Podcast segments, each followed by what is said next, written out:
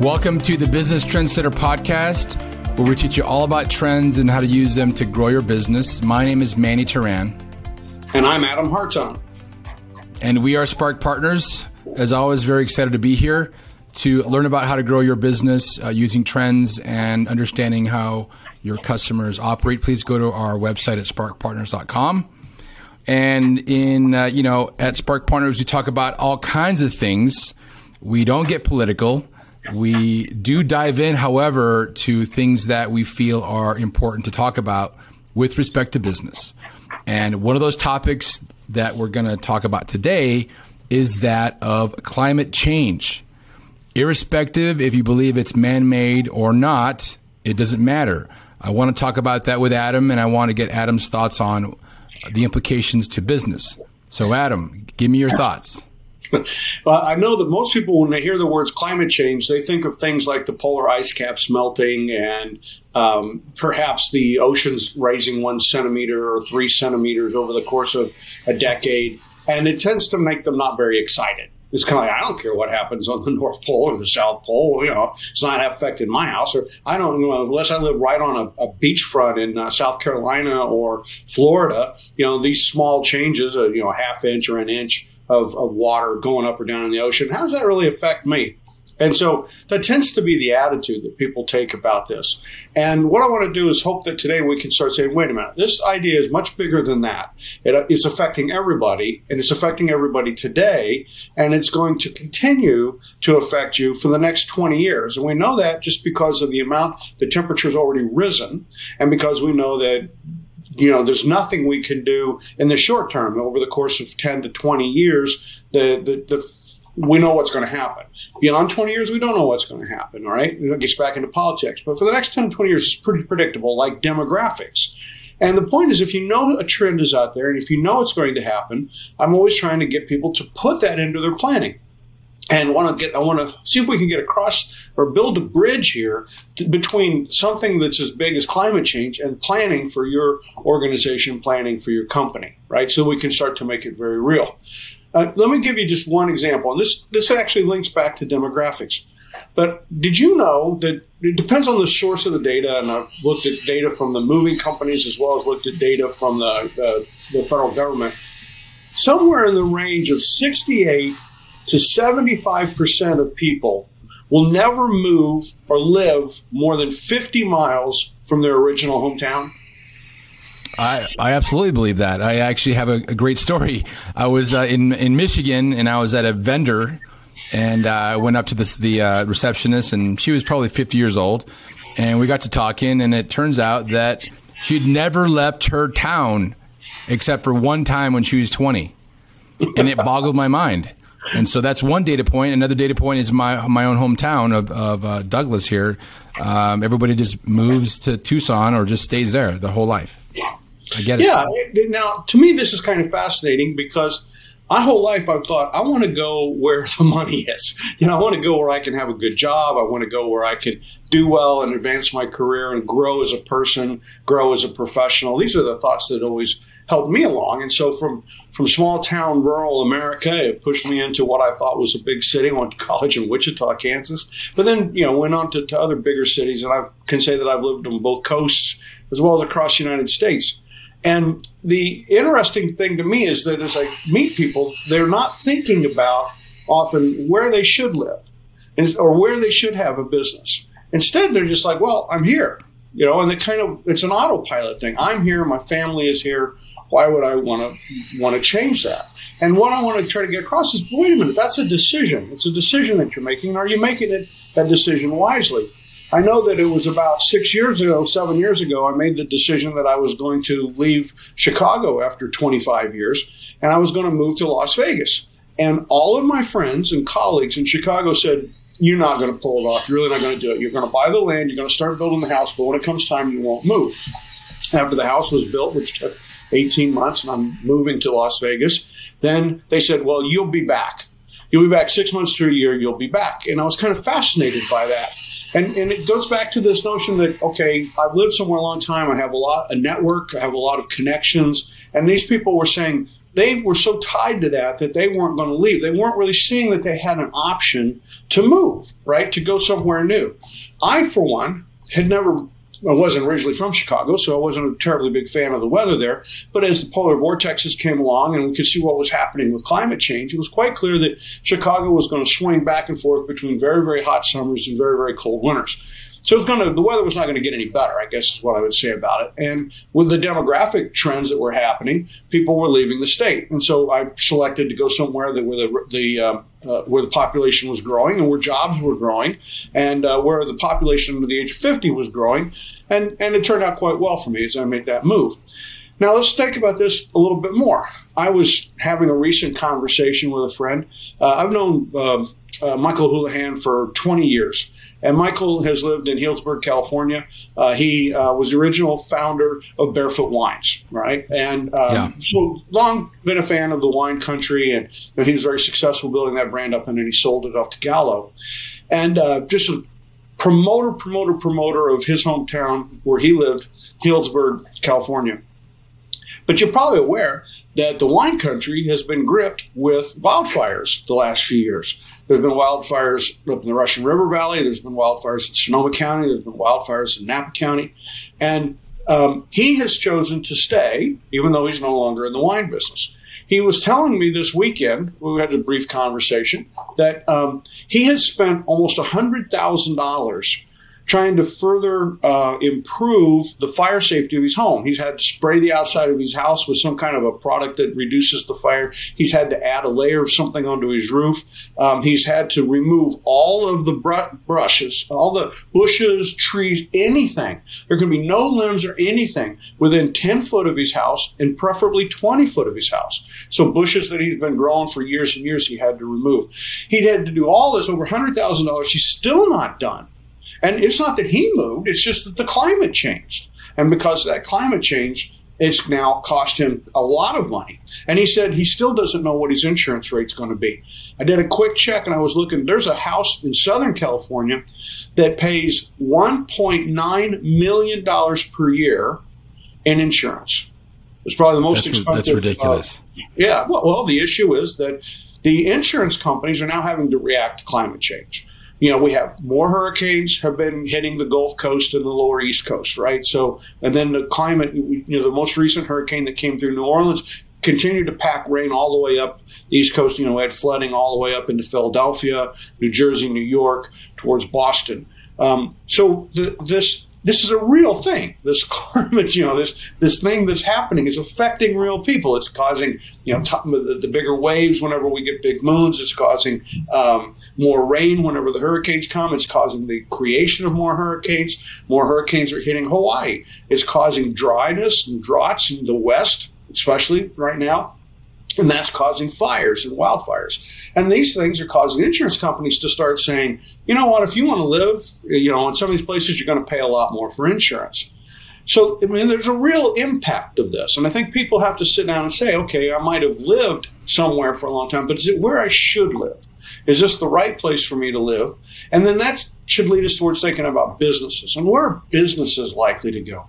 And as a business person, you should be asking yourself, again, where would I want to have my business? And you need to be thinking about this climate impact. do you want to be someplace? Uh, you know, for years and years and years in the industrial era, you know, uh, Detroit, Chicago, Toledo, Minneapolis, Milwaukee. These were towns, you know, Erie, Pennsylvania, Pittsburgh.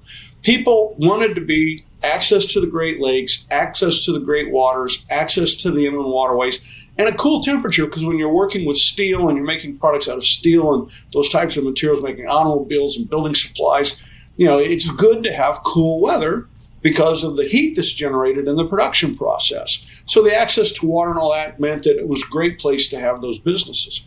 But we're not in the industrial area anymore, right? We're not there. We're making different stuff now. And as we're making different stuff, we should say to ourselves, well, where do I want to be? Do I want to be in Texas, which has uh, you know been getting a lot of press lately um, because it's got uh, apparently low taxes? I'm not an expert on these things, but they brag about having lower taxes there. Well, let's think about that for a minute. Okay, in the summertime in Texas, it gets 115, 116 degrees, depending on what part of the state you're in. And then last winter, of course, they had a cold snap that put millions of people out of power. There was an amazing amount of damage that was done in the state. The same phenomenon that had happened in Chicago. The winters are colder, the summers are hotter, right? And so now you have this happening in Texas. Is that a good place to put your business? For years, all we thought about was, well, okay, what does the demand situation look like? And where do I get preferential treatment, say, from the, the local business, uh, the, the local authorities? You know, can I get a tax break on my property taxes or my income taxes? Or, you know, could I get some kind of lower rent by moving into a park that was subsidized? But there's a lot more I think people should be thinking about now whenever they're thinking about where their business is located, you know, and, and what, what this trend of climate change is going to mean for them. Yeah, and I think a lot of the, the the questions that we talk about are these uh, these internal questions that the uh, startup owner or the business owner or the executive needs to make for their business, where they where they are, what sort of business they're going to be in. You know, we talked about this in the past about uh, the coming freight train of uh, or derailment of the peak oil. Mm-hmm. And uh, you know the, the electric car on the horizon, already here on the horizon, autonomous vehicles on the horizon and people still don't move. They don't make the decision. They're they're sort of deer in the headlights because they'd rather not think about it than think about the full implications. It goes back down to, to the fear we've talked about in the past as well.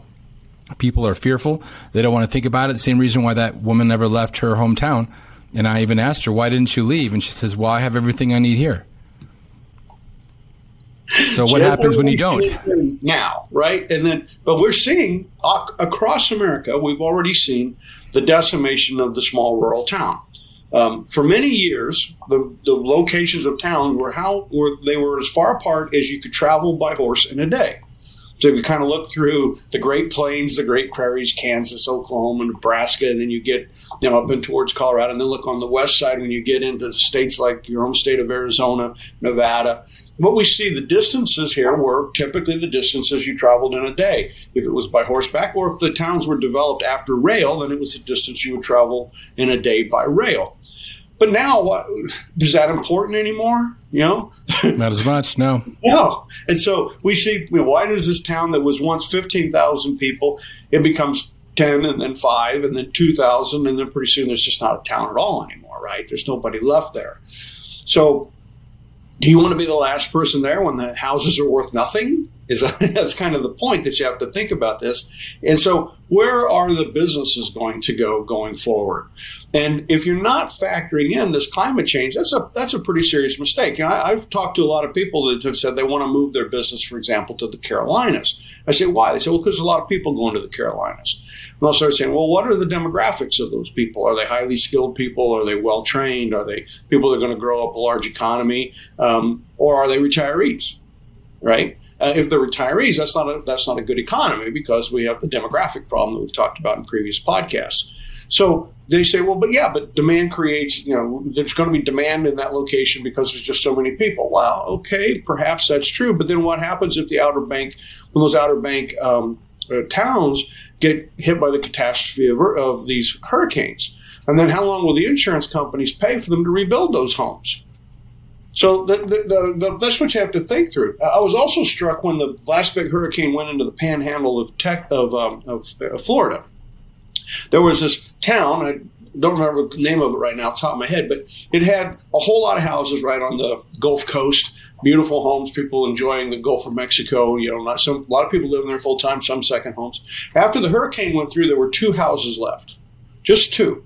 But these two houses have been constructed by a company that specifically went in and designed and built the house to be hurricane proof. So they'd done things like made it so that the lower level of the house, the sides would be swept away, the water could flow back and forth underneath the house. Um, the windows all had metal protection that came down over them so that the, they wouldn't be destroyed. It had a special kind of roof, on and on and on.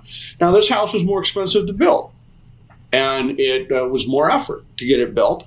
But again, after the hurricane, these were the only two houses that were left in that town. Remarkable. Yeah. Now that's thinking about climate change. It's saying, well, if I do want to be here, if I want to have my business here, if I want to live in this place, I need to adapt. I can't just use standard conventional stick built construction in the face of hurricanes. Same thing if you're going to live someplace where there's wildfires. You're going to have to do something like my friend Michael Houlihan's doing. You know, build your house in a way that's far less susceptible to being uh, to, to, to be, being uh, destroyed. Um, there's a lot of people in California, and there's a lot of regulatory agencies now saying if you build a new house in California, you have to put a fire suppression system inside the house. Now they're going to fire suppression systems outside the house on the roof, where people install effectively sprinkler systems. Now, this is one thing to say got a sprinkler system, but then you have to think about power outages, right? And so what happens yep. is they end up putting these enormous tanks. They literally can hold like 500 gallons of water, and they put a pump inside that tank that's a battery operated pump that's hooked up to a charger so that the battery stays in charge. So that if there's a fire, this tank is sitting there with the water, with the sprinkler on the roof so that it can spray water out, or it's got a special pump that hooks into the swimming pool so that it can pull water out of the swimming pool and pump that on the top of the house to try to keep the house from burning down. These are the kinds of considerations that people have to start making. If a new home is required to have that type of fire suppression on the outside, fire suppression on the inside, are you going to buy a conventional home and move in that area? It seems like you're being told that's a high risk situation, right? If you don't want right. to spend the money on that fire suppression, expect your house to burn down because there's probably going to be a wildfire that'll sweep through your area. It's not a matter of if, it's a matter of when and are you going to be prepared? So these are the things I think people as individuals need to think about, but we also want to think about as businesses. You know, there are people that came into the wine country and, and put up small businesses because it had a lot of tourists. They also have, I mean, it's an agricultural community, uh, anywhere from down the south end down around Napa, Petaluma on the north end up towards Healdsburg and a little bit beyond, um, and then all the way east, you know, to to Calistoga, Healdsburg, uh, and St. Helena. This is a pretty big area, right? It's a pretty big geography. It's a big agriculture area, a lot of people in it. And the question becomes, all right, if I'm going to support those people, what kind of businesses am I going to have to support them? And how do I try to protect those businesses? What, what would be a good what would be a, good effort for me? You know, what would make that successful? One thing might be you get into the fire suppression business. Might yeah. be you get into the landscaping business to help people remove traditional landscape and put up landscape that's uh, far less likely to burn, or might be even resistant to burning, like a lot of the cacti are. Right. So these are the kinds of things that I think everybody should be putting into their personal planning, and that business people should be thinking about as well. I agree. Yeah, the the business community. If you're thinking about starting a, a business, it's a lot more than just whatever your hunch is. Yeah, I think that this uh, town needs another brewery, or I think this town needs another uh, landscaping business. And these conversations happen all the time. The next level, the next few levels that that business owners need to need to make is okay. Well, that's a hunch. Now let's go out and test it against demographics. Let's test it against the market. Let's let's talk to people you'd be uh, surprised. I mean, not you, Adam, because we talk about this all the time, but a lot of people don't really understand their customers. They they have a product or service, they hang a shingle outside their door, and then they wait. Yeah. And how many how many businesses have we talked to that are that are uh, that the market ran away from them? Right. We've talked about Harley Davidson.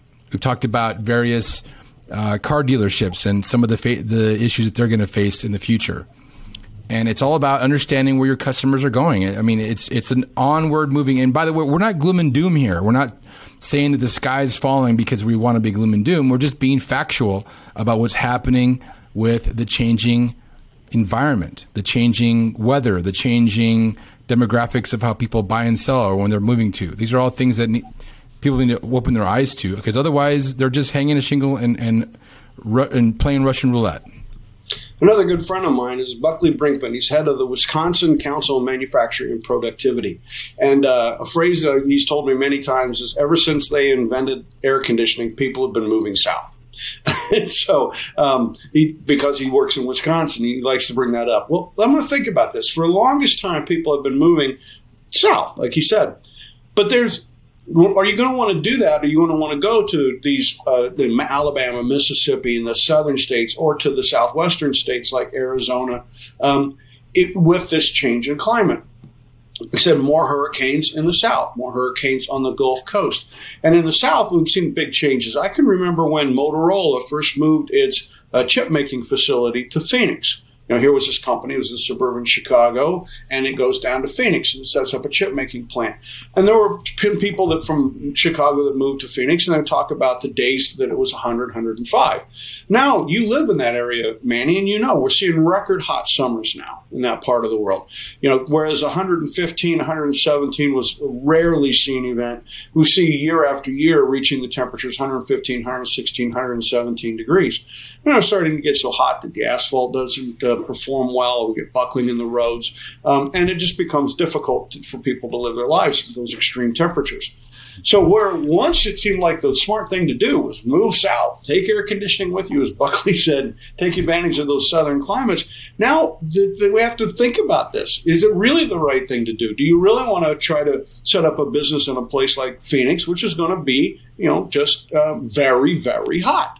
Is, so is going to uh, benefit from that? Here's one thing about Phoenix. So Phoenix is uh, is a leading edge place to live. They're, they're not just sitting sitting around waiting for things to happen. They're actually testing out right now some new form of pavement and new form of concrete that will be 10 degrees cooler. And they believe that by doing that, by implementing these new sorts of building materials, that they will be able to stave off some of those uh, record heat situations. Which is smart. See, that's that's very smart paying attention to climate change, not saying, oh, you know, this is the way you build a road and just going ahead and doing it the way you've always done it, but rather, as you said, you know, can we use different materials? I've read uh, things about, as you know, being in Las Vegas, I read a lot about uh, roofing materials, and they were there's been discussion that if you take and you can convince all the people in a place like Vegas or um, Tucson or Phoenix, or get a lot of them to make their roofs white instead of any other color. It actually can change the temperature in the community because the f- reflectiveness of the white on the on the roof will make a difference. They said if you can convince them to paint the sides of the houses white, it'll make a difference. And they talk about the Mediterranean, where apparently they've done this for many, many, many, many years. Uh, you know, before they had air conditioning, people used these techniques to help keep it cool in the Mediterranean or, or places in the Middle East where they did some of these techniques. And the question becomes are we taking that through?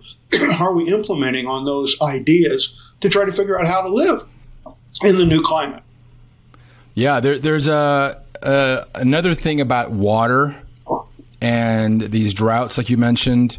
You know, water's going to become a bigger and bigger deal uh, year by year. I mean, if you think about what happened just recently here with Lake Powell, and there's now water rationing going to be happening in Arizona. And so we need to be really mindful and open our eyes to these situations. Again, not gloom and doom. I mean, these things are happening. You can either be the naysayer that says, nah, it's not going to happen and be left behind, like that, uh, the last, uh, you know, wheelwright as they were building, uh, uh you know, Model Ts down the road. Mm-hmm. Or are you going to just say, you know what, it's the changing times. We're going to just make it happen and we're going to join the, the, the, new generation. That reminds me of, a, of a, a company that I'm actually helping out. They're called Dynamic Water and they are they have created a, an advanced way to um, purify the water that goes into these big industrial chillers and cooling towers for um, mega air conditioning. Like casinos and hotels and hospitals and universities have these big big towers that chill the water. But what happens is the water has a lot of calcium and other minerals that end up forming on the the cooling plates and so they have to put some very very uh, caustic chemicals. So they can't recycle the water very much. They think it's two or three times and then they've got to dip- dispose of the water. So they've created a technology that actually allows you to reuse that water seven or eight times. So thinking about that sort of technology thinking about in your own community in your own business how can you think about the coming years? And again adapting we talked about adapting a lot adapting starts with with your own mindset, right? Understanding that you know what, it's not going to get better. It's not going to get, uh, you know, it's not going to suddenly you know start raining every single day. We've got to make these decisions now so that we remain relevant and have that success for the long term. Right. I think if you're a small business person and you're thinking about someplace like the Gulf, can you help people hurricane proof their homes, their businesses? Uh, can you help people in the drought stricken areas make their places less susceptible to fire? Um, places that are reduced water, what can I do to help you use less water? What can I help you do to recycle water? What can I help you do to um, just make take advantage of the that situation, be successful as the amount of water there is is not what it used to be. It's not available. You know, these that's the other side of the coin, as we said. It's the opportunity. How can I help somebody to be successful in that situation? And I, I think that's the point that um, not enough people are thinking about in their business today. There, there, here's these two big trends demographics, the aging of the population, movements across the country, that sort of thing that we've talked about quite a bit. And now I'm talking about um, climate change. Are you actually thinking about that in your plan? Or does your plan just assume the people will be available? Assume that the place you're located is the best place to be. Uh, that's the things that I think you have to keep in mind, right? And, and then you have to be be dis- make a decision about it. Don't just let it wash over you. You know, don't just sit there and let the world take advantage of you, but rather you should take advantage of the opportunities that the world gives you, and you do that by paying attention to these trends and building on these trends. Yeah, that goes the same for automation. Uh, I was at uh, Walmart the other day. I had to go in there and buy some things, and I was uh, stricken, and I was actually chuckling inside I ended up taking a picture and posting it on our social media pages about uh, uh, one of these sort of sweeping, mopping robots, like a giant sized Roomba that was cruising inside Walmart. And then I went to go pay, and every single uh, manned teller, you know, with a, with an actual person, was closed down, and it was all the the automated ones where you actually have to run mm-hmm. the, the codes through your own uh, products and I was just taken aback. This is the the the world's largest retailer is now shifting towards uh, automation uh, at a very high level, and so it's happening. It's here. So either you're going to get you're going to join the chorus, or you're going to try to fight it and end up being swept away by the the the current of innovation. Right. And I think we should, you know, we'll do some future podcasts on what's going to happen in automation and artificial intelligence.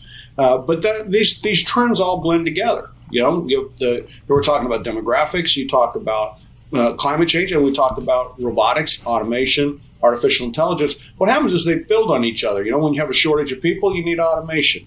Uh, when you have uh, harsh conditions, you need automation. And so they combine, and, and that's when we get into the creating the future scenarios. You know, what will my town look like in five years? What will my industry look like in five years? What will my business look like in five years?